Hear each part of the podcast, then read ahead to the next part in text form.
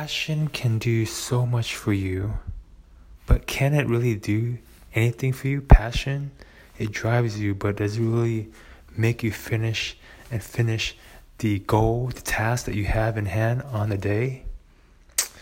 It's going to be hard. That's why there's a two step process that I advise. Step one is called moving your spirit. Your spirit is good and it's lightning, and you want to go for it, but you have to move your spirit. The spirit does not move by itself.